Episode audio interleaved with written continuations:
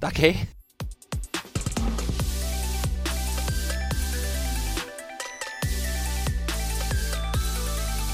Denne udsendelse er produceret af Mediano Media og sponsoreret af Mediano Håndbolds hovedpartner, Sparkassen Kronjylland. Så gælder det semifinalerne. Og det er næsten som med 90 års fødselsdagen. The same procedure as last year. Danmark mod Spanien, Frankrig mod Sverige i semifinalerne. Velkommen til Mediano håndbold og denne femte special om EM i Ungarn og Slovakiet. Vi skal tale Danmark, vi skal omkring den store nordiske krig i Mellemunden, vi skal vurdere weekendens medaljespil, og vi skal give os tid til at glæde os over, at der er håndbold og ingen restriktioner. Det føles jo helt befriende. Og det gør vi sammen med Sonny Larsen, talentchef i Sønderjyske, og nu fungerende DMA-træner, og du har været med os hele vejen her på, øh, på, på EM-rejsen. Velkommen til, Sonny. Mange tak. Og vi sidder også med cheftræner i højre håndbold, Jesper Fredin. Velkommen til, Jesper. Tak skal du have. Du har også grænsted på hjernen, men lige nu får du et lille frirum. Du får lov at tale om, øh, om EM-håndbold og semifinaler. Så velkommen til, og tak fordi vi måtte komme og sidde hos dig igen. Lad os begynde med den sidste kamp i mellemrunden. OL-revancen mellem Frankrig og Danmark. På sociale medier er adskillige overvejende trolde op fra Island gået amok med beskyldninger mod Danmark. En islands politiker vil fjerne Christian den 9. emblem på en bygning i Reykjavik. Og Rasmus Bøjsen, den søde mand, har en tråd, der er blevet nærmest til sådan en islandsk affaldsspand.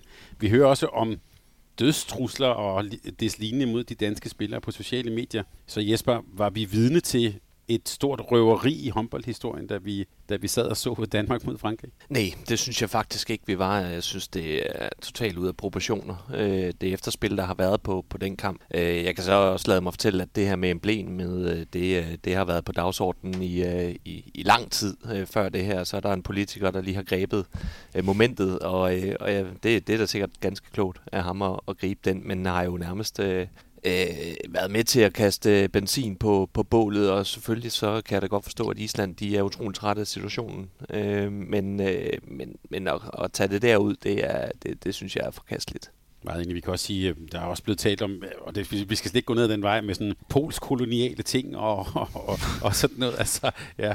øh, men ja, men ja, vi kan også forstå, at halvdelen af den islandske befolkning faktisk så Danmark mod Frankrig. Hvad var det for en kamp, de så sådan? Jamen, det var et dansk hold, der var i stor kontrol. Øh, rigtig langt hen ad vejen mod øh, Frankrig. Øh, op mod sådan øh, 51 minutter øh, var Dan, øh, Danmark faktisk øh, i front. Og så rigtig nok en lidt spektakulær afslutning, øh, lidt spændende afslutning også, hvor øh, Danmark forsøger med nogle eksperimenter og, øh, og, øh, og ser om de kan, og eksperimenter ikke yderligere end, end, end øh, at de kunne bruge det senere. Det er ret øh, overbevist om, at det var det deres gameplan var.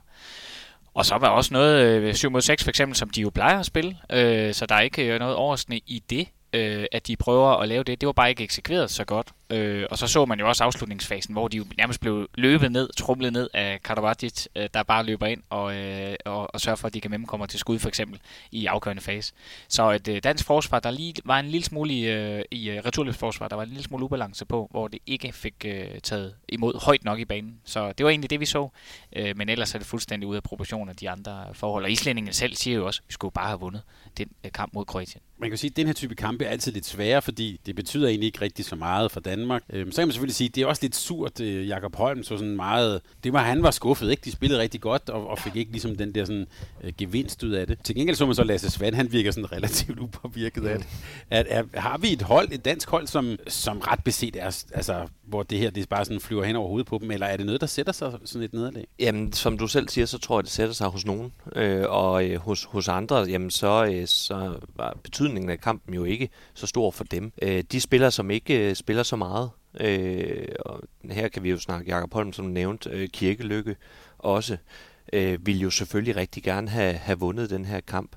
Og det er jeg heller ikke i tvivl om, at de andre gerne vil, men jeg tror gerne, at de spillere, som, som spillede en, en god kamp langt hen ad vejen, øh, virkelig gerne ville have vundet øh, den kamp, og det øh, tror jeg også helt øh, holden på, at Nikolaj Jacobsen var, var oprigtigt træt af det øh, efterfølgende. Øh, så, øh, så, så jeg tror, det er lidt forskelligt, øh, hvem man sådan lige spørger, øh, hvordan øh, de, øh, de, de blev påvirket af det. Og, og jeg synes også, at altså, alt, hvad Nikolaj Jacobsen gør undervejs, det, det er ikke meget, som jeg sådan tænker, var eksperimenterende på den måde. Øh, fordi at der var proklameret inden, at der skulle øh, spare spillere. Der var øh, også at nogen, der havde fået nogle særlige roller. Øh, herunder Mensing skulle have spilletid. Ikke meget spilletid, han får. Og hvis det var, at øh, Nikolaj Jacobsen var fuldstændig ligeglad øh, glad med resultatet, så havde Mensing spillet meget mere end de her to angreb, som han lige fik. Ja, det var faktisk fordi, det kørte rigtig fint. Og Mensing, øh, hvad hedder det, i den sammenhæng, ja, det var måske det, der kommer tættest på et eksperiment, men resten, det var jo, øh, tror jeg, helt på gameplan-niveau, hvor at de jo spiller rigtig, rigtig fin håndbold. Og der, hvor det bliver rigtig ærgerligt for Jakob Holm, det er jo den her afslutningsfase. Han har spillet en fornuftig kamp indtil da. Øh, Lauke lige sådan, øh, lige sådan øh, lidt uskarp til sidst. Og det, det tror jeg, det er det, de ærger sig over, hvis man tager noget med. Men jeg tror, at den her sundhed i, øh, det har vi set før, et nederlag kan nogle gange skærpe en lige, åh, oh, nu skal vi lige være lidt skarpere til næste kamp på den her afslutningsfase. For det er jo noget, Danmark har gjort så mange gange til UG øh, hvis man øh, tænker tilbage på de seneste slutrunder. Lige til sidst har de været super skarp øh, på deres øh, valg og strategi, taktik osv., men også på deres eksekvering. Så det er, ikke, øh, det er bare lige en lille øh, reminder, en huskekage. Og hvis man kigger på øh, det her med, at øh, med Jakob Holm går lidt koldt, så kan man selvfølgelig godt være bagklog og så sige, jamen altså, hvis sandsynligheden for at vinde skulle have været større, så kunne det være, at han skulle have haft pause noget før. Det vil sige, at Mensing skulle faktisk have spillet endnu mere, øh, hvis det var ham, man valgte at gå med. Så, øh, så jeg synes egentlig, øh, jeg synes det er, øh, det, det er lidt øh, noget mærkeligt noget at være ude at sige, øh, at, øh, at Danmark ikke øh, spillede for at vinde, for det synes jeg i den grad, de gjorde. Øh, og øh, 6 det var også øh, nødvendigt. Altså, det fungerede ikke øh, offensivt. Og så skal vi selvfølgelig øh, have fat i Sumo 6'en og, og også spille den uden Mikkel Hansen og se, hvordan de ting øh, de så øh, forløber sig. Det gik så ikke øh, super godt. Manglede vi den her øh, struktur, som, øh, som Mikkel så fint viste i, øh, i tidligere opgør. Morten Olsen? Ja, Jamen, kunne, du ikke lige kunne have været. Der? Kunne have været. øh, det var i hvert fald øh, slet ikke på, på samme niveau mm. øh, der. Og så blev vi også nødt til at snakke omkring øh, det her med øh, Kevin Møller kontra øh, Niklas Landin hvor, øh, hvor Nikolaj Jacobsen har fået voldsom kritik for at skifte verdens bedste målmand ind. Altså, hold dog op.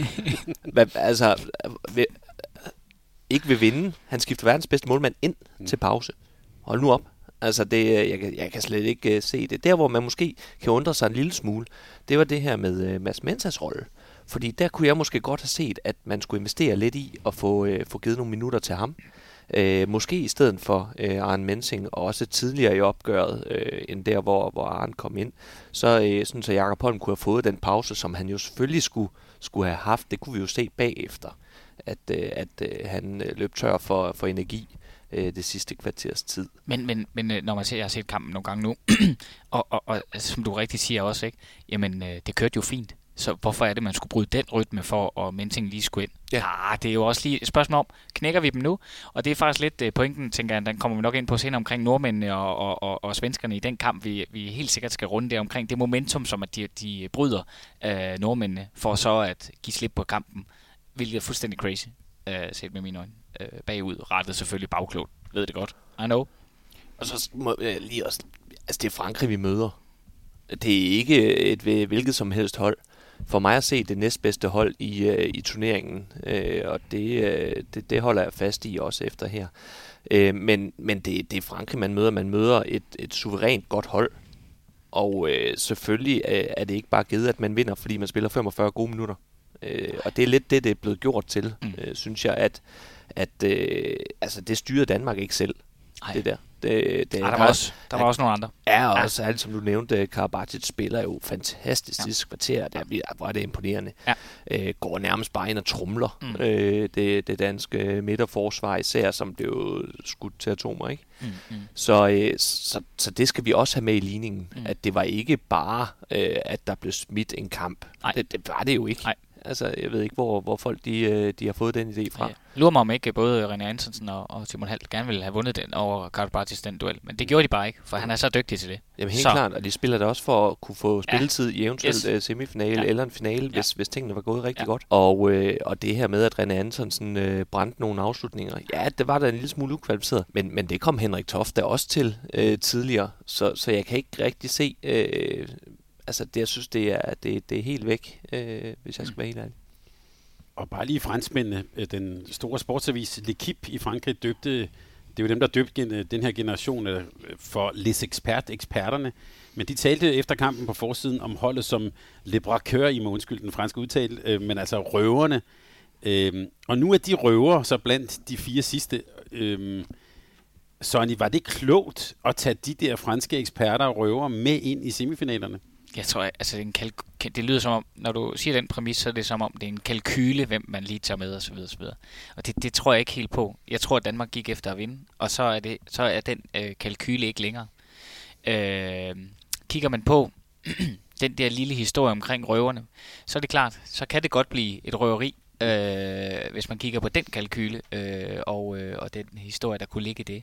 Og den der øh, den position, det er jo også en, øh, en underdog-rolle. En røver er jo ikke højt i samfundet, tværtimod en underdog-rolle. Og den spiller de egentlig, øh, egentlig meget fedt ud. Øh, det kan jeg godt se noget fedt i øh, mod Danmark lige pt, der er forsvarende osv. osv. Øh, så det kunne godt blive en farlig position. Bare lige et, øh, en detalje omkring Karabatic. Vi, hørte hørt mange af de danske spillere, og jeg tror også, I brugte ordet her, at vi blev trykket flade. Altså i, sådan helt sådan, øh, ned, ned på forsvarsteknikken, når der kommer sådan en fætter flyvende der, øhm, og, og, ja, med, også med, og med, med, med, med sin gode skulder sådan mod forsvaret. Sådan.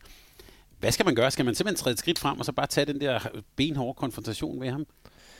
Ja, altså det, når Karabatis kommer med den fart, som han gør, så er han jo en af de bedste i hele verden til lige netop det, med at ligge og krydse, krydse træerne væk. Øh, og øh, først og fremmest, hvis du skal modstå den fantastiske fysik, han kommer med, så kræver det selvfølgelig, at kommer, kommer ind med noget i puljen. For han kommer med fuld fart, og forspilleren står ofte en lille smule stille i de der situationer der. Så det handler jo om at få, få afværet, at han ikke trykker en ned, men man får, får skubbet ham lidt til siden, får givet ham videre ud i den nye zone, og så kan jeg tage imod den næste. Men han er simpelthen så er fandens dygtig til det. Øh, så, øh, så det kræver jo en, øh, måske nærmere en, en god forsvarsteknik, end det kræver en, øh, en, en god forsvarsfysik for, for at komme udenom det der øh, nedtrumling. Øh. Noget som sådan helt specifikt, hvis vi lige skulle være konkret for lytteren, så er det specielt hans venstre højre-venstre finte, altså over krydset mod øh, Dikamem, hvis man sådan skulle være helt specifik. Det er jo der, han har lavet stort set alle sine bevægelser og kryds over, og man kan se også hans klassiske afslutning tilbage i målet. Landin ved godt, den kommer, men den sidder så præcist i, i øh, hoftehøjden. Alle ved godt, den kommer tilbage i målet, men stadigvæk sidder den så bare præcist. Øh, og, og den der øh, den øh, fysik er jeg fuldstændig enig øh, og den øh, virker som om, at øh, Mølgaard øh, tidligere har været øh, lige en skan øh, tand øh, mere forudseende på at møde den kontra Simon Hall, at der lige bliver trykket lidt for flad på den der situation. Det var jo egentlig det, der skete nogle af gangene til de gav med. Øh, og det tror jeg handler om erfaring på, øh, på Simon. For Simon øh, Hall har selvfølgelig en masse fysik, øh, men, men Mølker har lidt mere forudsenhed på, nu, nu kommer den store Karabatic, jeg skal møde ham lidt højere, for at han tager sin dribling lidt længere ud, hvis han gør det, eller samler bolden op lidt længere ud, og så kan han bruge hans skridt, men kommer til at møde forsvar simpelthen på 3 meteren. Øh, og det, det er en bedre situation for det danske forsvar, fordi så vil de med, selvom han godt kan skyde for 10 meter, det kan han sagtens, så vil forsvaret bare have bedre forudsætninger end Simon Hall, der måske mødte ham lidt for langt inden. Det er der, hvor Simon nok er mere tryg øh, i, i forsvaret. Det er små detaljer. I vores øh, sidste udsendelse, Søren, der talte vi også om øh, Henrik Mølgaard, og det her med, at han jo øh, så lidt ramt ud også i opgøret øh, mellem jul og nytår mod, mod GOG. Så nu vil jeg spørge dig, Jesper, her. Mølgaard blev jo også taget ud mod Frankrig i løbet af den halvleg, og derfra kunne man også se, der gik det måske lidt ned i resultatmæssigt. Hvordan har du set Henrik Mølgaard i den her, i den her turnering? Jamen, jeg var glad for at se ham øh, i øh, starten af kampen mod Frankrig. Der synes jeg, han stod øh, rigtig fint. Øhm, men jeg synes egentlig først, for alvor problemerne kommer det sidste kvarter, og, og han er taget ud noget før. Så det er ikke fordi, at det sådan, som sådan kollapser, da, da Mølgaard går ud. Jeg synes egentlig, det står, står fint i, i en længere periode, og så er det til, til slut i øh, ja, lidt, lidt før crunch time, kan man sige, øh, med et kvarter igen, så, øh, så, så er det der, at, øh, at øh, særligt Karabatic, som, som snakker om sådan med, med krydser til skud om side, øh, og kan skyde på taklinger, og ofte trækker udvisninger på det også. Det, det synes jeg så ikke, han får så mange af længere. Men, øh, men øh, at, at Simon Hall øh, kommer, til at, kommer til at mangle noget der. Øh, så øh, det var rigtig godt at se Mølgaard i en bedre forfatning, fordi jeg har været lidt bekymret undervejs. Jeg synes, han har set slidt ud. Jeg synes, han har set lidt træt ud, og, og måske ikke helt lige så øh, bevægeligt frigjort, øh, som, som øh, man har set ham tidligere. Og det oplevede jeg i den grad mod Frankrig, altså med stor dybde. Han øh, dækkede langt fremme i banen for at tage imod Dikamem, når han kom ind i øh, de der situationer øh, inde på, øh, på, på hans træer. Så, så øh, jeg var øh, fuld af fortrøstning øh, efter, efter det. Jeg tænkte, at Mølgaard var tilbage, og, øh, og det betyder rigtig meget for det danske forsvar i de kommende kampe. Jeg er fuldstændig enig. Og så den der lille nuance af, de den sidste, den sidste periode, den taber det jo ikke alene på grund af forsvaret. De taber det jo på grund af, at de laver teknisk fejl også i angrebsspillet, som gør, at de løber kontra. Og plus også, der hvor Franke faktisk nok var allerskarpest, det var jo i øh, kontra tredje fase, altså der hvor forsvaret egentlig er godt kommet hjem. Det er i virkeligheden den fase, øh, vi taber momentet i. øh, mere end det nødvendigvis er i forsvaret, øh, isoleret set. Det er måske mm. kun en af situationerne, hvor vi er, vi er helt væk. Øh, men resten af tiden, så, så er det jo på tabte bolde og returløbsforsvar. Det er netop der, hvor Karabatic jo kommer i den her ekstremt høje yes. fart, øh, som han måske ikke kan mønstre i, øh, i stationært angreb. Mm. Jeg synes også, det er værd at bemærke, at de kan memme øh, for at spille sig op. Øh, synes jeg, har jeg ikke haft en særlig god øh, slutrunde. Øh, indtil, indtil den kamp, synes jeg ikke. Øh, men men fik, øh, fik spillet sig op øh, der, og når han øh, ram, rammer tæt på sit topniveau, jamen, så er han jo en verdensklasse højreback, det ved vi jo alle sammen. Så, øh, så de er jo gode. Og øh, Thomas, hvis du havde spurgt mig, om det var klogt at tage de franske øh, øh, eksperter øh, med sig ind i semifinalen, så nej, det var fanden galt med ikke særlig klogt. Men havde du spurgt mig, om det var klogt at spare de øh, tre vigtige spillere for Danmark, så havde jeg svaret helt klart. Altså, så, så det ene udeluk er, er jo ikke givet, kan man sige. Kontrollerer det ikke selv. Men, men jeg kunne godt være bekymret for, at, øh, at Frankrig nu sådan ligesom har fornemt, hvis vi spiller, øh, som, som de gør det sidste kvarter mod Danmark, jamen så, det, øh, så kan de også godt vinde, selvom at vi har Mikkel Hansen og Savstrup og, øh, og Gissel med. Øh, det, det kan Frankrig godt, har de vist før. Øh, og, øh, og det er, som jeg ser det, det eneste hold, der for alvor kan tro på spillet. Så nej, øh, det ville have været perfekt at få sløjfet dem ud af, øh, ud af de sidste fire hold. Øh, så havde Danmarks øh, muligheder for, for at vinde øh, EM-guld været større, end jeg ser dem nu. Så lad os, øh, så lad os tage fat på, øh, på Frankrig. Vi er allerede rigtig, rigtig godt i gang med det som det første hold til, til semifinalerne her. Jeg vil kalde dem øh, farlige røver med seks stjerner på brystet. det, det, det, er nogle, det er nogle farlige nogle. Og vi, jeg tænker også, hvis vi tænker OL, øh, Karabatis et eksempel, det er ligesom om, at der er lidt, at de lugter blod. Ikke? Og det der med, at øh, deres kollaps mod Island, jeg tænker, det har jo Frankrig ledet mange gange før i sådan en indledende runde. Så Sonny, hvor står vi, øh, når vi tænker på Frankrig og skal møde Sverige her? Er det er, er, der, er der pil op til Frankrig? Hvordan ja, du det ser sådan ud. Øh, og, øh, og det de øh, jo har fundet her med alle tilbageværende, de manglede jo også midterforsvaret mod svenskerne, dengang de tabte, øh, eller undskyld, islændingene, dengang de tabte den øh, kamp der. Så det, det, det ser meget, meget skarpt ud. De ser bedst ud på, på alle faser kontra alle de andre hold sammenlignet med, øh, med øh, hvad hedder det, Danmark. Det er de to bedste hold, vurderer jeg også helt klart. Øh, og, og det tryk, de kan ligge i sådan en kontrafase øh, efter de har dækket rigtig godt op. Og det, der har været skægt, nu har vi jo øh, øh, drillet deres øh, målmand en, en del øh, gange, fordi de ikke har haft redninger jo, men de har jo faktisk fået redningerne her i turneringen, øh, hvilket har været øh, meget, meget positivt sådan oplevelsesmæssigt for, for håndbolden. Langt hen ad vejen havde de jo heller ikke nogen redninger mod, øh, mod Danmark jo, og, og det er jo også øh, bemærkelsesværdigt, øh, at det igen øh, er sådan en akilleshæl for dem langt hen ad vejen. Og det er jo, det er jo, det er jo der, hvor vi, tror jeg, har den fordel, øh, at øh, det har vi sådan forholdsvis stabilt niveau, det må man bare sige, øh, at vi har. Øh, og øh, og øh, nu siger vi, som om, at vi, vi skal mødes på et senere tidspunkt, men, men, men, øh, men øh, hvis man skulle sige franskmændene, ja, de, er, de, har, de ser skarpe ud, det gør de virkelig. Og kan, kan de stå godt på mål også, så har de også en realistisk chance for at spille sig godt videre. Med far for sådan at sovs rundt i den samme kamp igen, øh, så, øh, så, det rigtigt, som, øh, som siger, så var der jo ikke rigtig redninger før, før det sidste kvarter sådan for alvor, og de har stået en god turnering. Men altså, jeg synes jo egentlig, det franske forsvar det stod godt mod Danmark. Øh, mange af Jakob Holm afslutningerne øh, kunne man godt acceptere øh, som forsvar. Der skulle der være nogle flere redninger fra enten øh, øh, øh, Vincent Gerard eller, eller Wesley Pandang. Niklas Kirkelykkes skud fra distancen er fra, øh, altså, kunne man også langt hen ad vejen acceptere, og der var flere af dem, hvor, hvor, hvor der skulle have været nogle redninger. Øh, og så så vi jo så, hvor farlige de kan blive, når de så får dem, fordi så får de også de her indkomstfase øh, ting her. Og, øh, og jeg tror ikke, at de kommer til at stå så dårligt igen, når de har haft så, eller i hvert fald øh, Girard har haft så, så fin en, en turnering indtil videre, som han har. Øhm, så, øh, så, så de, bliver, de bliver rigtig farlige. Øh, og hvis man sådan tager matchuppet til, til, til Sverige, så er det jo så er det jo to rigtig stærke defensiver, der skal møde hinanden. Det bliver jo sådan en, en super fed kamp at, at, at skulle, skulle følge, hvis man, hvis man kan lide godt, øh, godt øh, forsvar, 6-0 forsvar. Og, øh, så så det, øh, det, bliver, det bliver utrolig interessant. Lige, lige et par ord på i hvert fald øh, to spillere, som jeg synes har været spændende at følge, nemlig Amerik Minden fra, fra Nantes, øh, og så også højrefløjen, Janis Linde. Det er jo helt mærkeligt at se et, et fransk hold uden uh, Lykke Ballot.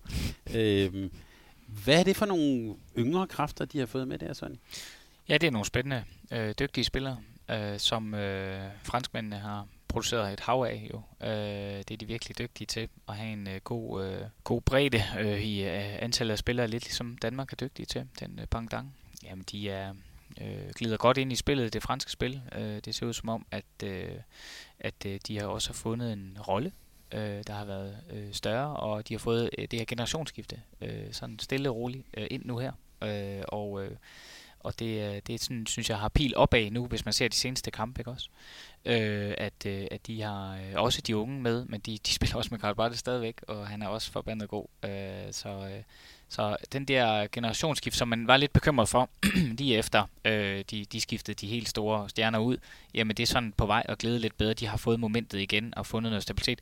Det hvor det, øh, synes jeg, stadigvæk kan være lidt bekymrende, det er jo, øh, synes jeg, eller bekymrende med franske øjne, det er omkring øh, det her med, de kan med stadigvæk, synes jeg, øh, den her klasse højre bakke omkring de mest effektive spillere, øh, kontra selvfølgelig Gissel her, det ved jeg, øh, en øh, KPS for mange selvfølgelig, men, men den der, han kan godt blive lidt ivrig. Han kan godt, nu har han en brandkamp her, han er rigtig god, Øh, men det giver altså også øh, noget moment øh, til danskerne næste gang. Og de ved, nu, nu kommer de med, jeg skal være på det kryds, modtage lidt højere på Karabatis. Du ved, den der læring og den agerighed, som øh, både de danske og franske spillere har, hvis man skulle møde dem lidt senere, det, det kan være et, et rigtig godt moment for Danmark at have med ind i sådan en eventuel kamp, øh, finalkamp, hvis man kommer så langt. Det vender vi lige tilbage til. Men de kan med for lige at gøre den færdig, at det der med, at jamen, det kan godt blive rigtig godt, men det kan også blive sådan mellem godt. Og det kan være en, en fordel øh, for, øh, for Danmark øh, crunch time, øh, øh, hvad hedder det, effektivitet, der har danskerne altså været gode. Øh, det har de virkelig, øh, og, og kan det stadigvæk, og de har de nogle af de bedste spillere over en, øh, over, med, med mange værktøjer, sådan kan jeg sige det. Øh, og har franskmændene den på nogle af de unge her? Ja, det må jo tiden vise her. Men meget godt gået at komme i en semifinal uden øh, Prandi og uden Remeli blandt andet. altså, det fortæller også, at vi taler jo lidt om den danske bredde, det fortæller vel også en historie om en stor fransk bredde i uden deres træner. Og, så, altså, ja. det, øhm, og, og, og det her med nogle, nogle farlige røver. Jeg lagde mærke til øvrigt, jeg så også kampen igen, to sekvenser med Karabatis, hvor der ligger en løs bold. Det er altså ham på 37, der er først mm. over den. Ja. Øhm, ja. Det, det er der bare et eller andet signal i, synes jeg, til, også til sine holdkammerater. Ja, og så øh, for lige at holde fast i øh, Aymeric Min, øh, synes egentlig, han, øh, han er utrolig vigtig for det her hold her. Man har måske ikke helt set det endnu, men i og med, at han er, han er så eksplosiv, som han er, har hurtige fødder, øh, det, det har de ellers ikke helt. Øh, ellers der, han er en af dem, der, der sådan har det. Ellers så har det været sådan lidt tungt, øh, synes jeg. Og øh, hvis vi sådan tager øh, drag til, øh, til en gesang, der han var med utroligt tungt, og han var ikke helt så vild med Prandi, jo hurtigt, men også sådan mere på skuddet og de ting, hvor øh, Aymeric Men kan vinde nogle dueller, øh, som kan give noget øh, fra, fra venstre mod højre øh, også. Og så har de øh, en, øh, som vi ikke har snakket så meget om, men øh, Thibaut øh, Brie, som, øh, som jo faktisk, da, øh, og det synes jeg er lidt interessant nu, så vi jo øh, til, til OL, hvordan øh, Karabatis nærmest krøllede øh, Gissel sammen øh, og, og, og holdt ham fuldstændig for fadet. Men det gjorde Thibaut Brie faktisk også, da, øh, da Gok mødte øh, Nantes, øh, og han dækkede sådan lidt, lidt aggressivt højt på Gissel øh, på, på venstre to der, og det var bestemt ikke noget, øh, der er sådan lige hudet øh, Mathias der, og han har jo øh, spillet en, en helt fantastisk turnering, så hvis det er, så er der faktisk to kort, der måske kan lukke lidt ned for hans dueller på, øh, på venstre to, øh, og, øh, og det kan vise sig at være, være, være lidt et kort, man ikke har set før øh, for Frank, for han har ikke spillet meget øh, unge Thibaut Brie. Men øh, bestemt en spændende, spændende spiller, særligt defensivt, synes jeg. Så, øh, så jeg synes, nogle af de her øh, unge, nye folk, som ikke har været med i øh, så, øh, så stor en rolle i, øh, på det franske landshold, øh, synes jeg er spændende. Øh, helt afgjort, og, øh, og jeg tænker også, at, øh, at vi får dem at se i fremtiden. Måske en detalje omkring øh, minde også er, at, at han virker også for Nantes øh, som om, at øh, han er vældig godt øh, struktureret øh, på sin angreb. Øh, og her tænker jeg også på sammenligning med Cantamier, som, som til tider har været lidt ustruktureret og kaotisk i sit spil. Og den, den rolle bliver faktisk nok endnu vigtigere i fremtiden at have øh, kan man sige, dyrket endnu mere fast. Øh, fordi det er jo det, der kan gøre, at, at øh, det er jo den spilstyr, vi snakker om så tit, at ja, de har en øh, helt afgørende afsæt for det kollektive angrebsspil. Udover at han har duelkompetencen, som også Casemiro har selvfølgelig. Men, men den der sammenhængende kan man sige, kontrol af en kamp, som det er jo den, Mads Mensa løser lige nu. Kontrollen af at spille hurtigt, langsomt, sætte lige angrebet. Vi kører lige Nordsjælland højre, den kender vi alle sammen, og så videre. Og så kører det derfra. Øh, mm. Den kontrol, det kan han måske udvikle også, øh, som jeg kender ham. Og det, det er en sjov, øh, for jeg er fuldstændig enig i det, fordi det er jo Frankrig den dårlige udgave. Ja. Det er, når det bliver for individuelt, og ja. det så vi jo, var det ikke i uh, 2020, hvor, hvor det kollapsede fuldstændig på, på angrebsstenen, og det var frikast på frikast på frikast, det var helt forfærdeligt at kigge på. Der, øh, og det, det er øh, den dårlige side af Canton Mahé, som, som jo nogle gange, når han bliver lidt frustreret, så skal der bare puttes på. Og han er også eksplosiv, har hurtige fødder og skyder godt, og det, det er nogle af de samme ting, kan, men, men, øh, men som du siger, så, så minder lidt mere struktureret i, øh, i sin øh, tilgang til angrebet, og kan stadigvæk vinde nogle, nogle kanter. Så, øh, så det, det er et godt kort, de har fået med der, øh, synes jeg, helt afgjort. Og vi har ikke øh, set ham spille, øh, spille på top endnu, tror jeg ikke. Så, så spændende mand, øh, mm. som, som man ikke helt har set. Så lad os tale om det matchup, der venter i aften, øh, nemlig mod Sverige. Svenskerne varmede op med at flytte en, øh, en bil. Jeg tror, det var Bergendal, der flyttede den helt, helt, helt for sig selv. Men vi skal lige, nu talte vi nu øh, i indledningen, taler lidt om den store nordiske krig, det er jo Danmark-Island, men det var jo i den grad også Sverige og Norge. Finland måtte så ikke være med i den her krig, men, men Sverige og Norge, altså det kæmpe drama bliver vi nødt til lige at, at, at vende her, og måske Helt også, vildt. det havde sagt, næsten det efterspil, der kommer til at måske at være op, op i Norge.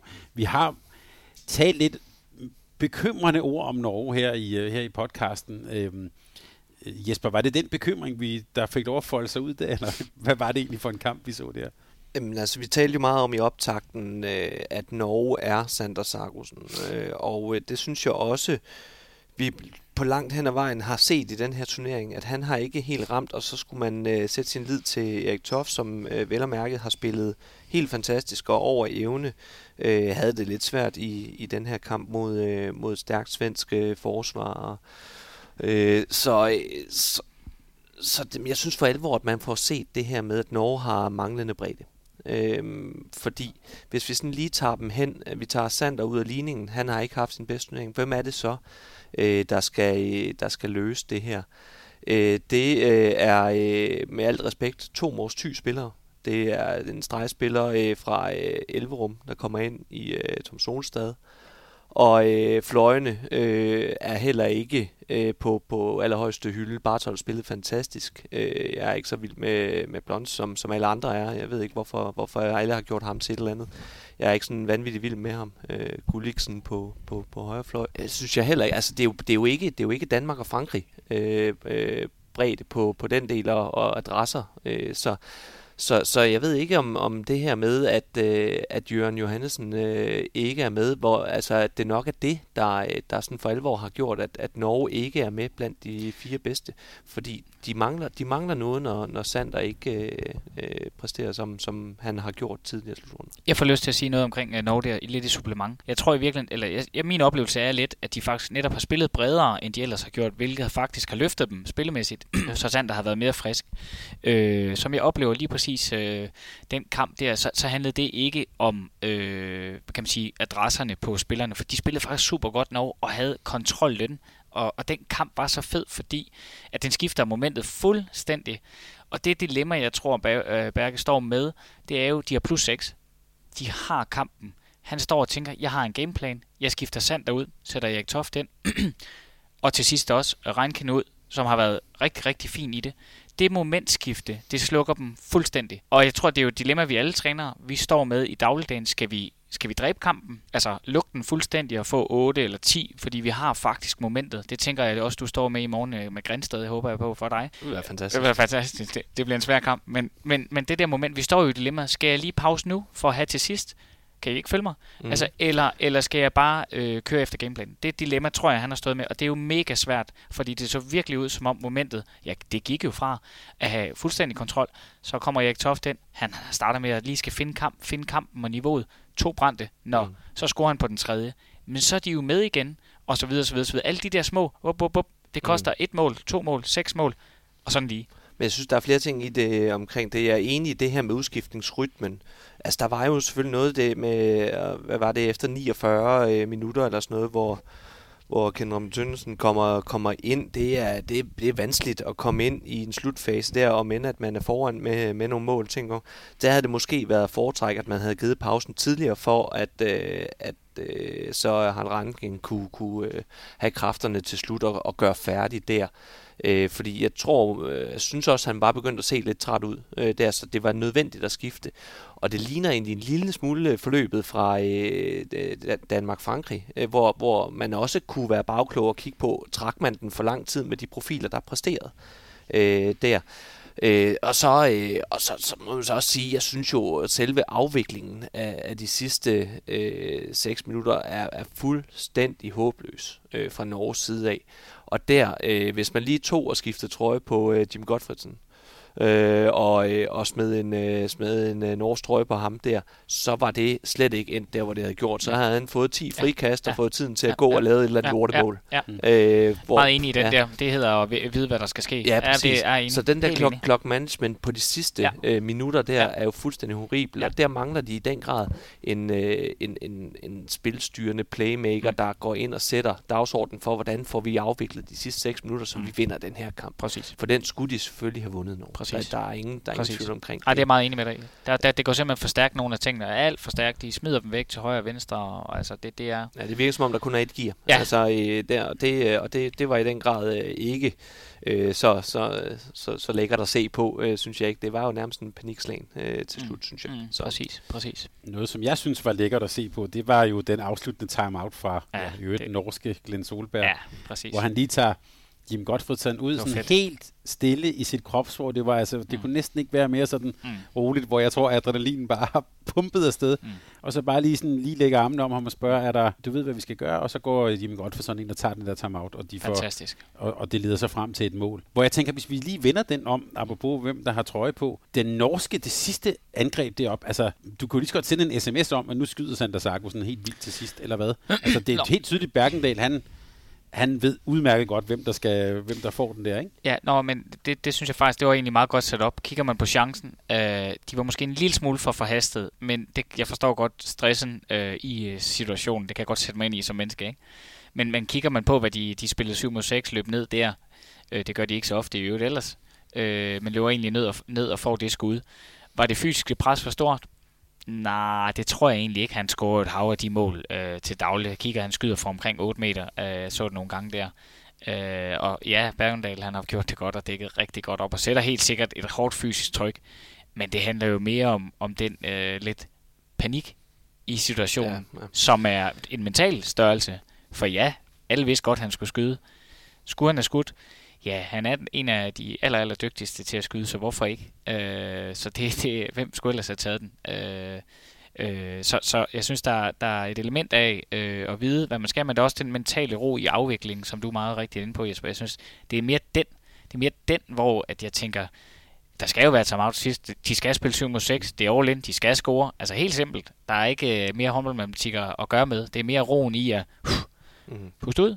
Vi tager den. Det er der, der skal tage den jeg oplevede det måske sådan en lille smule fantasiløst, og, øh, og ja, det er rigtigt, altså, men, men som du siger det der, så er det jo med største selvfølgelighed, at selvfølgelig er det da Sander Sargussen, men, og det ved hele verden, mm. at det er ham, der skal, skal tage den, og der, øh, det, der, det oplevede jeg bare svært, de var de super forberedt mm. på, og jeg ved ikke helt, om jeg synes, chancen den var helt så god, som du siger. Det, jeg har så kun set den en gang, og, og var måske også lidt påvirket af momentet øh, der, og tænkte, at det kunne man godt have spillet sig til noget bedre øh, på. Øh, Om det er jeg ikke uenig med dig nødvendigvis. Nej, øh, men, det, det er, men, men havde, havde, jeg gjort, okay. havde jeg gjort det anderledes? Det tror jeg da ikke. Jeg tror da også, jeg havde forsøgt at sætte Sander i et eller andet mm. øh, der, fordi øh, hvis det så var, gået galt, øh, Sander skulle lave et kryds, et eller andet bak bak bold over, øh, og man har brændt der, så man sådan, hvorfor skal Sander ikke afgøre Ja, en, en af verdens bedste håndboldspillere stadigvæk, så man har haft ja. en sløj slutrunde, ikke? Mm.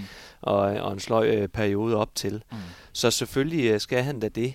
Men jeg, men, men jeg byder lidt fast i det, du siger med, at det, der var en verden til forskel på, på det mentale. Mm. Øh, og det er jo svært, når man lige har smidt en stor føring, der er panik, der er alle de her mm. ting her. Men den ro, som, som I før nævnte ja, i, den øh, i den svenske lejr, og, øh, og, og, og det er sådan øh, febrilske blik i, i øjnene på, på de norske spillere, øh, det, var jo, det var jo kontrasterne, og ved ikke, om det måske var en lille smule teatralsk, op og med skuldrene på, og mm. det, det, der var ja, helt ja. kigge på, ikke? Det var, det var, det var god, ja, ja, det var god reklame for, for, for Glenn, øh, så rolig væsen der. Øh, men, men, men det er også, det, det kan Sverige, det kan Norge ikke, øh, for de har øh, mm. Godfredsson, og og, og selvfølgelig er det ham, der skal øh, styre, hvad der skal spilles. Man skal få ham ned i puls. Det er godt trænerarbejde. Mm. Altså, det, det kan vi ikke komme udenom. Og så tror jeg også, at vi i den anden lejr end Christian Berg, der måske lidt, lidt i vildrede. Hans største stjerne har ikke uh, haft den, den, den bedste turnering. Uh, han har altid fået kritik for at spille for meget med, med profilerne og ikke skifte ud. Øh, nu har han givet lidt efter og, og spillet øh, væsentligt bredere, og men at jeg mener, at han har været tvunget til det fordi at Sander ikke har spillet på det niveau, som, øh, som man har set før. Har det noget med Jonas Ville at gøre måske? Det kunne man godt kunne man øh, tænke også. Men jeg, jeg oplever bare, at måden at afvikle en, øh, sådan en fin, finale i kampen på, altså crunch time der, den bliver så meget anderledes for Sverige, end den vil blive for Norge, fordi man har nogle andre typer øh, på det svenske hold. Det er meget nemmere lige at overlade til, det styr du, Jim, for styr på det, og, i stedet for at overlade til, til Sander. Og i virkeligheden, der hvor Glenn jo faktisk, øh, Glenn Solberg her, er afstanding, det er jo i virkeligheden ikke trænerarbejde, det er jo lederarbejde. Ledelse, det er lederarbejde, ja. han er verdensklasse i lige præcis på det tidspunkt. Det er fantastisk, ikke? Det, det synes jeg virkelig er til at få gås ud over, ikke? Og, led, og det er jo effektivt. kan også være teater en gang imellem. Ja. det, er, det, det, var der også i det. Det er helt øh. sikkert. Mm. Øh, men det er jo også fantastisk godt sat op, og Bavendal får en fantastisk situation til det straffekast, altså helt optakten til det, øh, og Hampus Vande løber indløb og udløb, øh, og, og, og og alle de ting øh, var helt skarpt, øh, det sidste øh, angreb der. Øh, det er fantastisk godt at se. Jesper, nu sagde du, at man kan jo godt se en god håndboldkamp, og så simpelthen bare sidde og være glad for forsvarsarbejdet. Det er en meget god beskrivelse af min oplevelse af den kamp. Der var jo virkelig godt forsvarsarbejde. Øh, vi har talt om Bergendal, men øh, der er en detalje, jeg godt kunne tænke mig, at du lige øh, øh, sætter lidt ly- lys på. Det virkede som om, at Norge var helt sikker på, at de svenske fløje, altså de skulle de skulle ikke engang have en vinkel, vandet skulle ikke engang have en vinkel på 10 cm. Øhm, og så må de tage de der ydersider. Det virker som sådan en meget bevidst sådan, øh, prioritering. Ja, jeg synes, det er en super god strategi, øh, når man skal møde det svenske hold, fordi at Hampus Varne er verdens bedste venstrefløj, og man kunne også se, at han, han var ivrig efter, at han skulle have nogle bolde, og, og det her, som han er så dygtig til, øh, normalt til at løbe ind i bolden og få sidste skridt, øh, springe øh, på, på sidste skridt, når han modtager bolden, det blev også vanskeligt, fordi at vinklen blev så skarp, så vi havde to situationer, hvor den egentlig bare bliver kastet i havet øh, på, på udspilssituationer. Og, øh, og øh, Jonathan Karlsborg har ikke øh, været øh, lige så god, som vi har set ham tidligere. Så det er jo øh, selvfølgelig en, øh, en afvejning af, så vil vi hellere have ham på ydersiden i nogle af de der udspilssituationer. Øh, Godfredsson er god på den yderside, øh, men, men det er stadigvæk en afvejning af, det vil vi hellere have, fordi så foreligger muligheden også for at løbe hurtigt midt af kontra efterfølgende på en øh, bagspiller ned i bagnettet, i stedet for at det er Hampus Vande, der svæver ind i banen og med god faldteknik er hurtigt op igen og retur. Øh, det, Så det var øh, strategisk rigtig godt øh, set, øh, god øh, taktisk overvejelse at, øh, at man, øh, man lå fløjene dæk helt til bund. Og måske i virkeligheden så det også ud som om, at øh, at Jim Godfredsen ikke var så ofte på den yderside i virkeligheden. De prioriterede samspillet, viderespillet, indspillet ja. øh, med Bavendal, og Jonathan øh, Karlsborg måtte skyde de skud, han kom ja. øh, til. Ikke udvendig side, den tog han ikke, fordi der er han ikke øh, lige så dygtig som, som det, han er til skuddet. Sådan virker det her også strategisk ja. den anden vej øh, i kampafviklingen for Sverige. Øh, og de kæmpede godt nok også i en fase med at få lavet mål. Det er så også, øh, det er ikke også, men, men, men øh, ja, jeg har sådan to, to øh, klip i hovedet øh, omkring øh, Godfredsen på ydersiden score. Ja hvor jeg også kan se, det, det tager på kræfterne skulle ja. hjem derfra. Ja. Altså han skal, han skal sprinte hjem, og det er da også fordelagtigt øh, for, øh, for, for Norge, hvis man kan få Godfredsson til at bruge unødige kræfter, i stedet for at, øh, at skulle, skulle vælte den mur, de har stillet op foran ham, øh, så skulle bruge det på at løbe hurtigt øh, retur og presse ham på luften. Og det, der så rigtig fedt ud i den kamp, det var jo, at han gik, Jim Godfredsson gik rigtig meget mod mål øh, ind i midten, Øh, og det var meget, meget positivt. Han havde hans skud, og det der, det var faktisk noget af det, man har savnet nogle gange fra, fra Jim, også i, i Flensborg. Ikke? Kom nu mod mål, øh, få skudt en eller to gange, kom på kanten der, den træer, du sagtens kan sætte af. Altså det, det synes jeg da øh, også er væsentligt. Og vi har faktisk slet ikke snakket øh, Valder Grins. Ha? Det, øh, og Valder Grins og hans mor, som har været på forsiden af alle aviser i Sverige. Ja. Hvorfor? Men, øh, Ja, fordi Valder Krinses mor, hun har jo sagt, hun nærmest er synsk. Hun havde jo forudset, at hans søn skulle skyde det der straffe øhm, så øh, ja, det er... Så hun er, hun er med held. Svane og Niklas Sager. Det er godt forudset. Ja. Det synes jeg. Det er jo bedre end den Hun der... har stået op, øh, hun har stået op om morgenen og sagt, at det bliver den store dag for Valter her. Eller noget af den stil, men du kan. Men, øh, Odds 10.000. ja, så hun er- det kan jo ikke engang. hende og, og, og Valter, de har jo simpelthen taget overskrifterne i, øh, i, i, i svensk presse. det er skarpere end den der blæksprutte fra Tyskland. ja. jeg kan ikke huske, hvad den. Otto. nok. Ja, Otto, ja, det er rigtigt, det Ja. skulle vi lige have med. Ja. Det er, det er godt set. Så, så jeg ved ikke, om de, ja, det har jeg altså ikke noget at se nu, om de har været ude og spørge Valter Grintes mor, men øh, hvad der skal ske i aften. Ej, det var et fedt skud, og det var, det var, det var koldblodigt. Det var jo Hampus Varne om i uh, Flensborg, Ja. ja. der, da han uh, scorede På, afgørende. på isen. Yes. Ja, Ja, ej. ah, fantastisk. Hvor har de god teknik, og hvor har de mange gode fløje. Altså, det, det ser sgu, øh, undskyld, jeg bander, øh, meget, meget spændende ud. Det synes jeg virkelig. Og han er jo 0-0'er, skal vi lige huske. Ja, Flot. fantastisk. Så bare til sidst, vi, nu runder vi lige Sverige af. Vi glæder os til at se Frankrig mod Sverige. Øh, det er jo øh, seks stjerner mod fire stjerner på brystet. To af de helt store håndboldnationer øh, i historien mod hinanden. Øhm, og Jesper, du sagde, at det bliver en forsvarskamp. Øhm, det er vel det, vi skal sidde og, sætte os og, og glæde os til i aften, når vi skal se den kamp. Det, jeg glæder mig allermest til, det er faktisk at se, om øh, Oscar Bergendal kan holde niveau mod Frankrig også. Fordi han har været den bedste øh, forsvarsspiller by far, synes jeg. Karkunan har også været god, været ude og inde, og det, men hold op, hvor har han været god. Det er som om, at han bare er blevet bedre og bedre, som sæsonen er gået, og nu topper han det øh, her. Eller nu se, hvordan han klarer øh, efterspillet på, øh, på, i den hjemlige liga, inden han skal, skal videre. Øh, men han, hold op, hvor har han bare været god. Øh, og en fighter guds nåde. Øh, han, øh, altså det, det er jeg spændt på at se. Kan han holde det niveau? Så er det det, jeg tror, der måske kan gøre, at øh, svenskerne kan være med. Jeg synes også, at den forsvarskamp, det, den kan jeg også godt se for mig. Og så den kontrol, som, som øh, uh, Jim Godfredsen kan lave på sådan en kamp der. Jeg synes også, det var noget af det, vi havde svært med, dengang vi mødte dem i finalen. Altså, den kontrol, de, han kontrollerer jo kampene fuldstændig uh, på tempo og så videre. Det, det, og det kan godt volde Frankrig problemer, uh, at hvis, hvis han uh, får dem ned i tempo, stille og roligt, lang angreb. Uh, de får ikke chance for at løbe kontra. Så, så har man en lige kamp. Uh, det er Sveriges der, mulighed. Der ender 18-19. Ja, eller sådan noget. præcis. Jamen, det er jo det. Ja, og jeg, jeg, jeg tænker også tilbage på, da vi lavede vores optag til det her, der er jo den tendens ved EM, tættere kampe, mange kampe, trættere spillere. Altså, øh, jeg har ikke data på det her, men øh, scoringerne i sådan en turnering, de har også en tendens til at falde. Altså, det bliver mere og mere intensivt, mere og mere knald på, og Oscar Bergendal med en flyvende Karabatic, der kommer der, det bliver, det bliver fedt at se. Ja, det bliver sådan noget på Richterskalaen. Det bliver, det bliver rigtig fedt. Altså, det er, jeg glæder mig helt vildt. Jeg lavede et masse en detalje, da han scorede det mål, hvor han øh, lægger den bag, eller hvad det, tilbage i målet på Landin. Mm. Der tog han sig lidt til hoften. Han, altså, han havde ramt også Simon Hall der, så Ja. øh, den gamle mand har måske også lidt med, at der lige skal knækkes lidt på plads en gang imellem. Og alt andet ville det også være mærkeligt. Altså, øh, der må være noget Robocop i ham, eller et eller andet Terminator med noget metal inde i, øh, altså, med alle de knops, han får, og stadigvæk kan spille videre. Ja, og har fået lige sådan, han var, det er jo, det er jo 20 Ja, år, han har spillet på den måde. Det er imponerende. Montpellier, mand. Hold. Så Frankrig-Sverige, vi kan se frem til en, øh, en stor øh, forsvarskamp, den glæder vi os til. Men inden da er der en anden semifinale, nemlig Danmark mod Spanien. Det har vi prøvet før. Jeg tænker lidt, om vi måske skal tale om, at Spanien er lidt en ønskemodstander for Danmark. I hvert fald har vi mødt dem 22 gange i en slutrunde, og Danmark har vundet de, øh, de 15 af de opgør, og de seneste to gange, vi har mødt dem ved en slutrunde, ja, det har været en semifinale, nemlig ved, ved VM og ved, ved OL. Øh, og Jesper, du, øh, du nævnte i vores, øh, i vores optakt til, øh, til, til slutrunden her, at du glædede dig til at se Rudi Rabetas Spanien. Gør du stadigvæk det? Ikke på samme måde. Øh, jeg har nok været, øh, været lidt skuffet over, over det spanske mandskab. Jeg havde sådan glædet mig til at se flere nye ansigter, øh, der skulle ind og fylde noget øh, for Spaniens hold. Øh, Ala øh, Casado øh, fra, øh, fra øh, oh, hvor er det vi er henne? Er det Marleon? Øh, Der rører. Ja, lad røre, ja. Nå ja, Ja. ja. ja. Men har jo i den grad haft en, en super stærk øh, slutrunde og, øh, og kommet på, på verdenskortet der.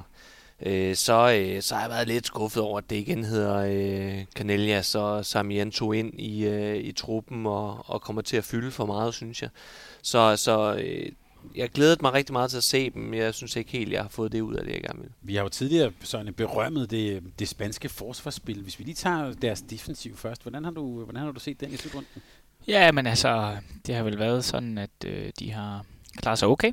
Øh, at de har jo nogle øh, værktøjer der, som de, øh, som de kender fra, fra, øh, fra gamle dage, øh, men dog uden Alex Dushibayev fremme, og det er jo et helt andet øh, forsvar i den sammenhæng. Øh, jeg vil også lige berøre målmændene, synes jeg også er væsentligt her, at de trods alt har haft øh, omkring 30 procent øh, Corrales og Peters Divagas. Øh, det er, øh, ja, det er jo stadig højt niveau, øh, så, øh, så det, øh, det tænker jeg, det kan nok blive farligt nok. Men øh, enig med dig, Jesper, det, det er, hvad kan man sige, ikke det helt store øh, generationsskifte, der har været der, øh, og, og, øh, og øh, hvad hedder det, det er, at de er stadigvæk nogle gode spillere, de har med. Det må man ikke øh, glemme og tage fejl af. Øh, med, også med store adresser på, på, øh, på spillerne. Så, øh, så det skal nok blive en, øh, blive en fin kamp, tænker jeg. Øh, jeg tænker også, at øh, Danmark er favorit til at øh, tage den. Hvis man sådan skulle kigge øh, ned i Spanien, så, så, øh, så er det anderledes sammenlignet med at have Dushibayev med, øh, med de værktøjer, der ligger der. Det er en anden størrelse, synes jeg øh, ud fra hvad vi har set, både defensivt såvel som offensivt. Øh, så og jeg kigger lige lidt på statsene for, for de andre højre backs, øh, Gobindo og, og Makeda, øh, og, og de ligger omkring de 56 øh, procent på, på, bare på skud alene her, øh, og så øh, er alle de andre ting ikke taget med omkring assist og så videre, så videre som, som, øh, som Dutch plejer, plejer at være rigtig, rigtig god til. Øh, lidt ala Gisel har øh, den her, øh, enten får man frikast, øh, altså får bolden igen, eller så får de strafkast eller mål. Øh, den har Dushibayev. Den har hverken Gobindo eller Marketa på samme måde øh, som øh, direkte. Øh, så det, det er en væsentlig forskel øh, angrebsmæssigt øh, på de to. Marketa har jeg set faktisk være rigtig godt spillende, egentlig øh, sådan rigtig godt kørende. Han har også, synes jeg, har udvist en stor, øh, hvad kan man sige, iver for at kommunikere, guide og vejlede. Han har faktisk, synes jeg, har set lidt udefra, uden jeg forstår spansk, øh, virket til at tage en eller anden kaptajnrolle her, øh, lidt højere grad, end jeg har set tidligere. Han er vokset ind på, på, øh, på en eller anden form for, for kaptajn. Det synes jeg egentlig er, er meget, øh, meget øh, det klæder ham rigtig godt. Og de to målmænd, Jesper, altså, kunne man, kunne man være så fræk at sige, at det står og falder lidt med dem. Hvis de skal have en chance mod Danmark, så skal de to præstere på det niveau, som vi nogle gange ved, de kan. Ja, det er jeg ikke uenig i. Det er øh, klart der, hvor, hvor Spanien har mulighederne, fordi jeg, jeg, har, jeg har været skuffet over dem. Som jeg sagde før, den, den bliver faktisk større og større, jo mere jeg tænker over det. så så jeg, jeg har godt nok svært ved at se, hvordan de skal klare det, hvor tidligere så har det været øh, Alex Dushibayev, man satte sin lid til, når det blev svært, og jeg har, jeg har lidt svært ved at se, hvem det er, der skal gøre det øh, nu her. De har gode fløje også, men de kan, de kan altså ikke skabe tingene selv. Har en god stregspiller, lægger rykker på det hele, men kan på den måde ikke helt skabe tingene selv i Figueres. Øh, så, så, så det er sådan bagkæden, jeg kigger lidt på. Der, jeg synes, den, den, den er lidt tynd. Casado har været rigtig god. Jeg synes, det er begyndt at finde sådan lidt til et lejde her i slutningen af turneringen. Han har måske heller ikke så meget øh, slutrunde erfaring. Jeg, jeg har svært ved at se, hvem det er, der skal, skal, skal skabe ting. Ja, og hvis man skulle sige, hvem, hvem vinder egentlig kampen for dem? Ja, det gør deres forsvar og målmand, hvis det skal være. Fordi deres angreb kommer ikke til at vinde det Ja, det kan det danske holds øh, angreb godt gøre, vinde den kamp, fordi de spiller på det niveau, de, øh, de, de kan angrebsmæssigt med toppen på, på Mikkel og Gissel, og, og det her, det tempo, de kan spille i, men det kommer det spanske hold ikke til, sådan som det har set ud. Altså Garcia, øh, hvad hedder det, rutineret herre, ser ikke øh, så hurtigt ud, øh, at det kan sådan set, tror jeg, øh, for alvor tryk på, på, øh, ja, det bliver øh, Savstrup, der skal dække den øh, nok mest øh, i den zone derovre, så det, det tror jeg simpelthen ikke vil være udfordrende. Øh, Samiento, heller ikke øh, helt samme skarphed og hurtighed, ser det ud som om, men, men, øh, men øh, og, og det er et samspil og viderespil, som var så fint med Alex Jusbaev, hvor de virkelig kunne få tempo på. Det er jo anderledes nu, hvor man har skyttetyperne øh, i Gobindo og, og, og, og Marketa, øh, altså, øh, og, og en helt anden øh, frekvens. Øh, øh, hvad hedder det, af, øh, hvad hedder det, skud. Altså, de skal simpelthen øh, få en større chance til rådighed end Alex Dussebayev, for Alex Dussebayev kunne springe på de små rum og få et frikast eller et strafkast. Øh, så de tabte ikke bolden. Så jeg tror ikke, de kommer til at vinde øh, kampen på godt angrebsspil. De skal vinde defensivt, hvis de skal. Der har de selvfølgelig fine forhold, synes jeg. Ja, altså, altså topscorer for Spanien, uh, Casado med, med 31 mål, de kom altså primært uh, tidligere i turneringen end, end de sidste par, par kampe her. Men så skal vi så skal vi ned og finde uh, Marqueta på 24 uh, scoringer, og Alex uh, Gomes uh, på 23, hvoraf uh, mange af dem er på straf. Og han har i virkeligheden ikke været så skarp Nej, igen. altså, Og han har faktisk brændt en del. Ja. Uden jeg har set alle kampene med dem, men, men så, øh, så har han bare virket også på, på kontra øh, til at have brændt øh, lidt for mange i forhold til, hvad han ellers øh, har gjort. Ja, så jeg er helt enig i, at hvis øh, det er, at Spanien skal vinde den her kamp, så er det på øh, enormt godt målmandsspil, godt forsvarsspil.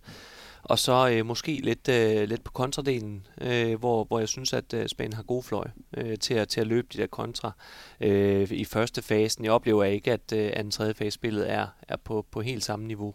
Så, øh, så der, der ligger klart en nøgle der øh, for dem. Og man må sige, altså, i, øh, vi mangler at snakke om en af de dygtigste forsvarsspillere, Guardiola nemlig. Øh, og det synes jeg altid øh, er ret interessant. Altså, han er jo i virkeligheden ret erfaren og rigtig dygtig. Han er da i, øh, godt op i, øh, i toppen af, af dygtige forsvarsspillere. Du sagde, at Bavendal havde været den bedste.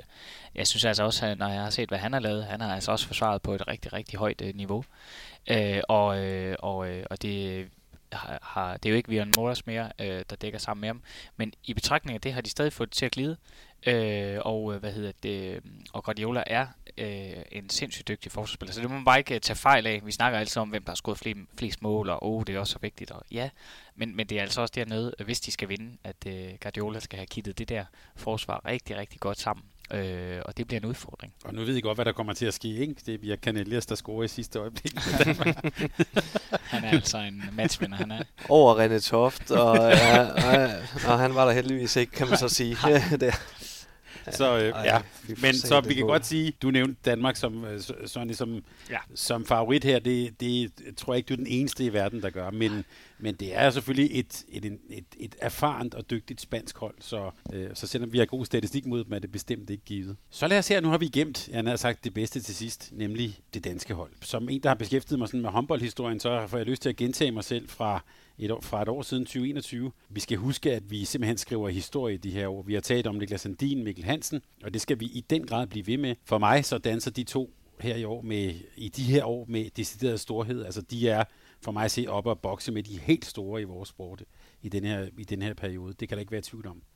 Og nu kommer vi simpelthen heller ikke udenom at tale om Mathias Gissel med de største ord, vi overhovedet kan bruge.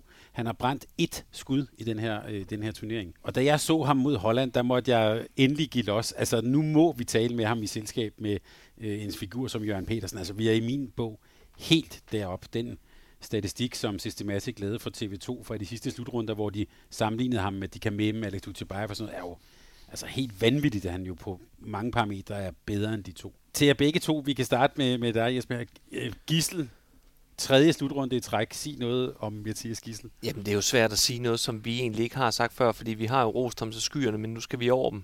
Øh, vi skal over skyerne nu, fordi altså, som du selv siger, brænde et skud. Vi står i semifinaler nu. Det, det, det, det tror jeg aldrig, man har set før øh, fra en bagspiller. Jeg er med på, at størstedelen af hans afslutninger, de øh, foregår for 6 meter.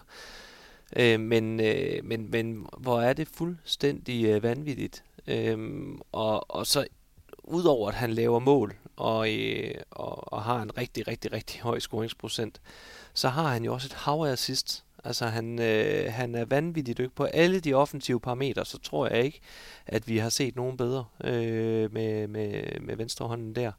Øh, så så på, på, på den del, øh, fuldstændig vanvittigt at tænke sig, hvis, øh, hvis han begynder at få tur i sit øh, øh, skud fra distancen. Også nu legede han lidt med sin hopkringel der, øh, flyvekringel der. Øh, sådan, øh, altså det, det var, det var jo flot mål og sådan noget, men, men øh, super kvalitet skud synes jeg faktisk ikke, der var. Altså, det er godt øh, at savne redning på det. Kan han få tillagt sig det, så er han jo fuldstændig komplet på offensiven, øh, synes jeg.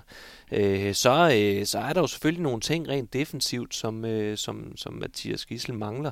Men øh, hvis vi lige fokuserer på, øh, på det offensive, så kan det ikke blive bedre. Nej, og, og, og det der er så vigtigt, det er, at han øh, taber ikke øh, boldene.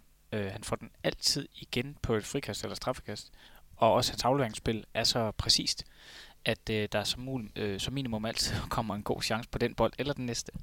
Og det er derfor, det, det er næsten mere derfor, udover at han scorer meget effektivt og sådan noget, øh, det er næsten mere derfor, at han jo er helt i toppen øh, på, på, øh, på øh, spillere på højre bakke. Men kan vi så forvente, at nu har vi set Niklas, Niklas Cirkeløkke spille to, nærmest to fulde kampe, og smadre bolden ind i de to kampe. Hvordan skal han så bruges? Altså nu, går jeg, nu tillader jeg mig simpelthen at gå ud fra, at Kirkelykke ikke skal sidde på tribunen i den her, i den her semifinal. Det ved vi ikke endnu, mens vi taler sammen. Jeg, jeg tror ikke, at øh, Niklas Kirkelykke bliver brugt. Tror jeg ikke. Øh, men jeg er helt enig i, at han, han kommer ikke til at sidde over. Øh, han, øh, han kommer til at være med på bænken, og så skal der ske rigtig, rigtig, rigtig meget, før at øh, man tager Mathias Gissel ud. Med, øh, Mathias Gissel får pausen på den korte side, øh, defensivt for at kunne holde en hel kamp. Og øh, heldigvis så øh, er Mathias Gissel jo vant til at spille meget. Øh, han fik øh, en pause øh, her i øh, sidste kamp i, øh, i mellemrunden, og, øh, og jeg tænker, at han er klar til at, øh, til at rende ind i, øh, i to øh, rigtig gode kampe. Jeg tænker også. Og der, hvor han, øh, Kirkelykke, som du spørger lidt til, for alvor måske kunne bringes lidt mere i spil, øh, det var jo hvis, at øh, Karabatic har en dag over for Gissel, hvor han, lad os nu forudsætter jeg jo lige, at vi går lidt videre og skal møde Franke. Det kan også være, at Franke ryger bronzespil. Det ved man jo heller ikke. Øh, tror jeg nu ikke. Men øh, det kunne godt være et tema her, at Kirkelykke faktisk kunne komme i spil. Hvis det var aktuelt, at Gissel ikke fungerede, så tror jeg, det ville være tættere på i den kamp kontra øh, hvad hedder det, Spanien, hvor de jo ikke har samme øh, hvad kan man sige, kvalitet defensivt over for Gissel, som Frankrig har vist sig øh, at have øh, med de to kort, øh, vi tidligere snakkede om. Ja, og det er der klart en pointe i. Øh, for det så vi jo også, at vi manglede lidt. Det har vi det har været fremme, at vi manglede lidt skud fra distancen til, til OL. Øh, og øh, jeg tror bare ikke, at, øh, at vi når derud. Øh, det, det kunne meget vel være, at, øh, at Gissel bliver pakket ind igen. Fordi hvis der er nogen, der kan, så er det Karabatic eller Brie, øh, som vi snakker om der. Tror jeg heller ikke kommer til at ske. Det bliver Karabatic, og det bliver spændende at se, om Gissel har lært noget øh, fra, øh, fra det opgør. Det tænker jeg, at han har. Men øh, jeg tror bare, at tilliden er så enormt stor til Mathias Gissel, at selvom at han ikke har en super dag, så får han lov at spille videre alligevel. Øh, og jeg tror, det bliver, øh, bliver rigtig meget ham øh, og øh, Mikkel Hansen og, øh, og Rasmus Lauke igen, og så øh, måske suppleret op med, øh, med Mads Mensa undervejs. Det bliver de fire, der, øh, der kommer til at trække øh, minutterne i de sidste to kampe. Og i forsvaret, Savstrup og Mølgaard, er det... Ja, sådan ser det ud lige nu ja. her. Ja, det er, hvis øh, Mølgaards øh, fysik holder. Det tror vi, den gør. Ja. Og så kommer halv ind øh, ja. til afløsning af pausen, øh, og hvis de spiller 7 mod 6 også. Det er det. Ja, til, altså, når Savstrup skal have pause, det skal han på et eller andet tidspunkt, selvom han også er en maskine, så er det halv, der kommer, kommer ind i, uh, i den ligning der. Jeg forventer, at Mølgaard kommer til at stå der øh, hele vejen igennem. Ja, lidt, det vil jeg sige. Ja, jeg og tror, du regner også med, at Niklas Sadin starter på mål? det er jeg ganske sikker på. Ja. Godt, så vi kan sige, at vi er lidt tilbage til... Og Svend. Ja, ja, ja, og Svend. Ja. No more Mr. Nice Guy. Nu kører vi med, med, med, om man så må sige, med, med den foretrukne kæde. Ja, og, øh, og så selvfølgelig igen, øh, som vi snakker om i optakten, at, øh, at øh, Magnus Landin tager den lange side, så han kan dække på, på venstre 2, og øh, Emil Jakobsen tager den korte side, fordi at han er en øh, bedre afslutter, og vi så øh, må løse defensiven på en anden måde. Mm. Hvordan er det egentlig gået med, vi talte jo optakten om Rasmus Lauke. Hvordan er det gået med ham? Det er gået godt. Altså, han har vist øh, takter øh, hele vejen igennem, der har været forbedret, forbedret, forbedret, og så er der lige en enkelt lille streg regning her til sidst omkring afslutningen af, af kampen mod Frankrig. Der var nogle ting 7 mod 6, men det var lige så meget relationelt, som det var, øh, som det var Lauke selv. Øh, Øh, så vi hvorhen løber øh, Holm øh, eller Kirkelykke i det her 7 mod 6 spil. Så jeg tror, det er noget, de kommer til, ikke lige med de øh, øh, folk der, at snakke igennem, men bare lige repetere i forhold til Gissel og, og Mikkel Hansen eller Mensa øh, i de konstellationer, de har der.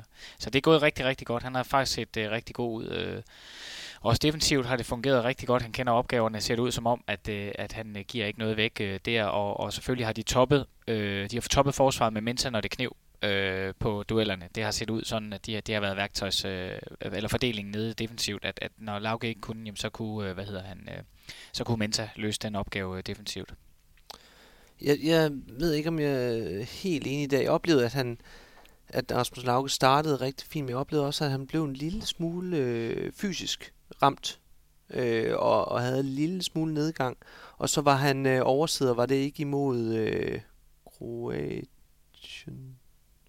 Jo, han var i hvert fald, det ja, mener jeg, det han, ja, jo, jo. jeg kan ikke lige huske, hvad det var for en kamp, men det var godt for ham, øh, synes jeg, fordi jeg synes, det, det, det, det tydede lidt på, at fysikken begyndte at, altså der var ikke helt samme snært i duellerne. Øh, fuldstændig og, fuldstændig og så, øh, og så var det som om, at øh, kom tilbage øh, lidt, lidt friskere, Øh, ja. Og det tror jeg også er vigtigt. Og det var det egentlig derfor, jeg måske godt havde set, at Mads Mensen havde spillet lidt mere mm. imod Frankrig, end øh, det var Rasmus Lauke. Men hvis vi kigger på, på den kamp, så var det jo egentlig heller ikke Rasmus Lauke, der var inde og tage duellerne der.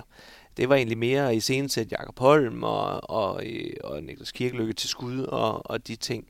Det var, ikke, det var ikke Rasmus Lauke, der var inde og tage alle duellerne. Han øh, skulle eksekvere nogle ting, øh, når der var blevet, øh, blevet åbnet op for duellerne efterfølgende.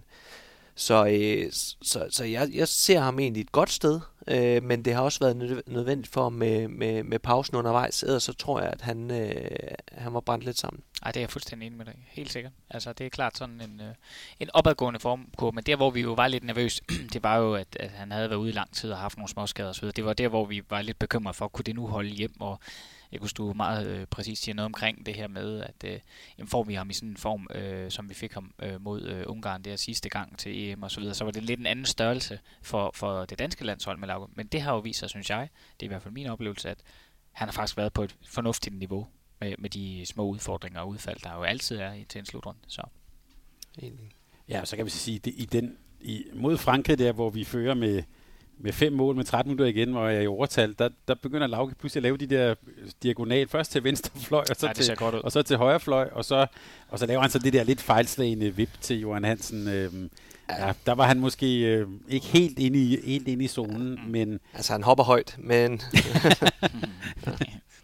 øhm, jeg, jeg har i min, op eller min forberedelse her sådan tænkt på, har Danmark flere gear at sætte ind? Vi har jo set 7 mod 6 spillet i en hel halvleg som så meget skarpt ud. Har vi, er der ting, vi kan se det nu? Øh, noget, vi mangler og, det er glæder os over? Det er et godt spørgsmål.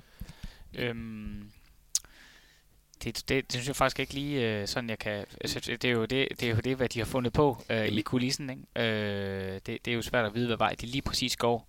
Øh, noget mere med Mensa. Hvad er det, vi har der? Er det højre hånd og højre bak, eller vi har prøvet en gang mere? Det tror jeg ikke. Men, men øh, det er svært lige at vide, for, for mig i hvert fald. Ja, og i så fald der er, så får vi det ikke at se. Nej. tror jeg ikke. Altså, jeg tror ikke, det er sådan, at der lige kommer et eller andet øh, øh, kanin op af hatten der. Øh, vi har set øh, et velfungerende 6-0-forsvar, vi har set alternativ forsvar i 5-1, vi har set dem Savstrup på toppen, vi har set dem Landin på toppen. Mm.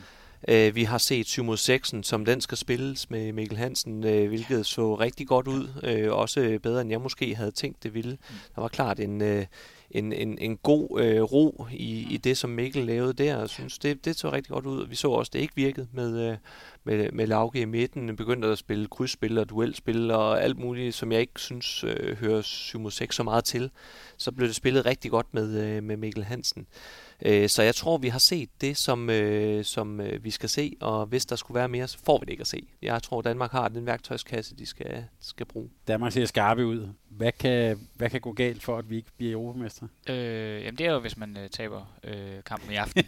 så har man ikke længere i spil til den. Tak, tak. Og øh, den præmis, og det du tænker selvfølgelig spilmæssigt, og, og der kan jo ske en hel bunke jo, altså, og der kan også komme skader, mm. kan også komme corona, det har vi slet ikke snakket om, det er egentlig rart, så det skal nok være med at gå ind i. Så øh, jamen, at man kan få brændt på, øh, på PS Divagas og, og Corrales, jamen så er det en farlig kamp. Jeg vil sige øh, presset. Øh, helt klart, at øh, alle i hele verden forventer, at Danmark de vinder over Spanien.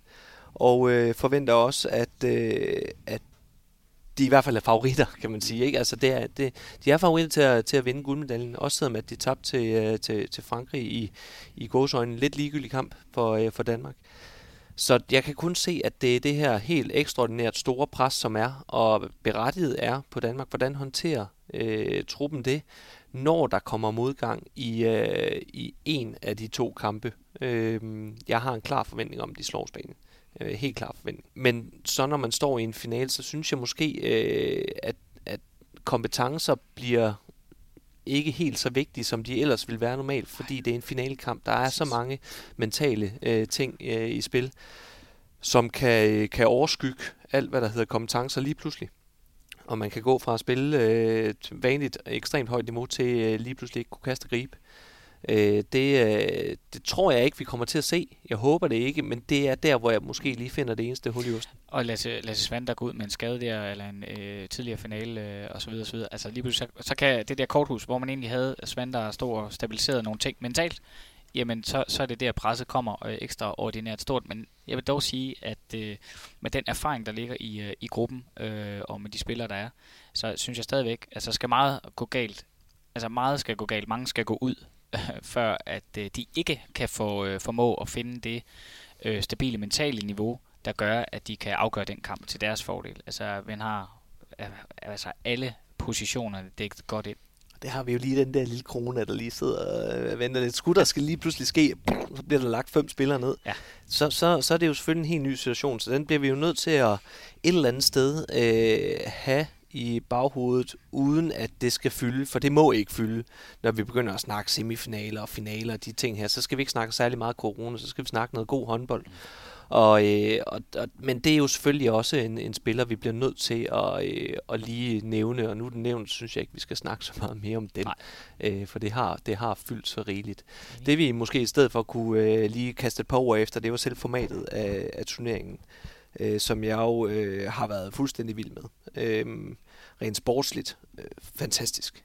Kommercielt, bras. Øh, men øh, fordi det var selvfølgelig aldrig planen, at Ungarn skulle ryge ud i... Øh, i, øh, i første gruppespil. Øh, det var da forfærdeligt for øh, den kommercielle værdi af, af slutrunden, øh, og alle havde set dem som som, som en, en spiller til medaljerne og kørte dem helt op, og så var de bare væk efter, efter første Det var det mentale pres, der, der var Ja, der var givet, givetvis noget der, men øh, jeg havde da i den grad øh, håbet på at skulle se nogle flere Ungarn-kampe med det her fantastiske også. publikum. Og du havde ikke... på dit managerhold også, ja? øh, Nej, det havde dog ikke. Øh, men, øh, ja, jeg havde verden. jeg havde verden, sådan øh, Men jeg havde da glædet mig til at se øh, meget mere til, øh, til, til Ungarn. Øh, selvom at der tilkuer ikke kunne finde ud af at følge reglerne, så er de jo stadigvæk fede at, at kigge på og høre på, og fantastisk kulisse der. Det blev sgu sådan lidt vattet øh, øh den her store, flotte arena her, mm. som, som, som vi jo så ikke mm. fik, fik at se fra sin bedste side ud over øh, de kamp der. Så øh, og, og igen, hvis vi sådan lige tager tilbage til 2020, så, øh, så så vi jo også, hvordan øh, sådan formatstrukturen på, på slutrunden Øh, der er jo ikke nogen fra EUF, der tænker, det er fedt, at Danmark og Frankrig ikke går videre. Altså, Mm. altså det, Kommercielt store land med, med, med ja, ja, det, er det. Det, er, det, er, det er totalt øh, forfærdeligt. Altså, og det var også forfærdeligt med Ungarn den her gang. Ikke? Jeg havde glædet mig til at se Slovenien, og det, det, nå, øh, det var mm. så heller ikke... Øh, jeg havde glædet mig forgæves øh, også der. Øhm, så, så øh, rent sportsligt fantastisk, kommercielt øh, noget bra, så jeg kunne godt frygte lidt, at det kommercielle, det betyder mere end det sportslige for, for, øh, for EHF, og, og så, så øh, man kunne godt frygte, at det var med til måske at rode lidt ved det igen på et tidspunkt, men jeg håber det ikke. Så tænkte jeg over en sidste ting, altså det er lidt long shot om forhold til, hvad der kunne gå galt til i aften. Det er også, altså hvis nu de ringer til Sterbik, Altså, han er giftig. Så river han bare gardinen ned. Om han har været på ferie to uger før, det er ligegyldigt. Så vinder han år, den. så, så er der lukket. Stærbæk, han har svaret på alt. Ja, det er han. Det er ej, ej, det er Peter Nørklit jo. Han har svaret på alt. Men, ja. øh, men, men, og Bo. Ja, og Bo. så nej, øh, ja, det vil være, det vil være forfærdeligt. Fedt, men forfærdeligt. Ja. Godt. Den synes jeg, vi skal slutte med. Og, og så øh, sidste ord om corona. Altså, øh, Danmark er dobbelt verdensmester, men det er de til sydlandet også i at undgå corona.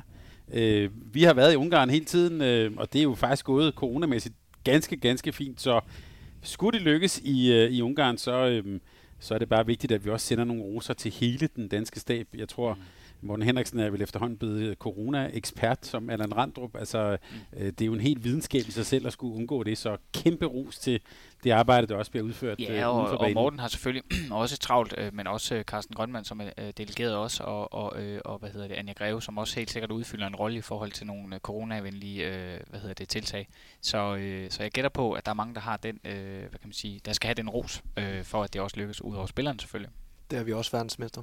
Ja. Sådan. Og herved slutter vi. De her, tak fordi at, øh, I vil være med til. Det er jo totalt luksus at kunne, imens man sidder og venter, og så kunne få lov at tale med, om håndbold med, med så kompetente herrer, som jeg tog inden semifinalerne. Tak fordi I var med.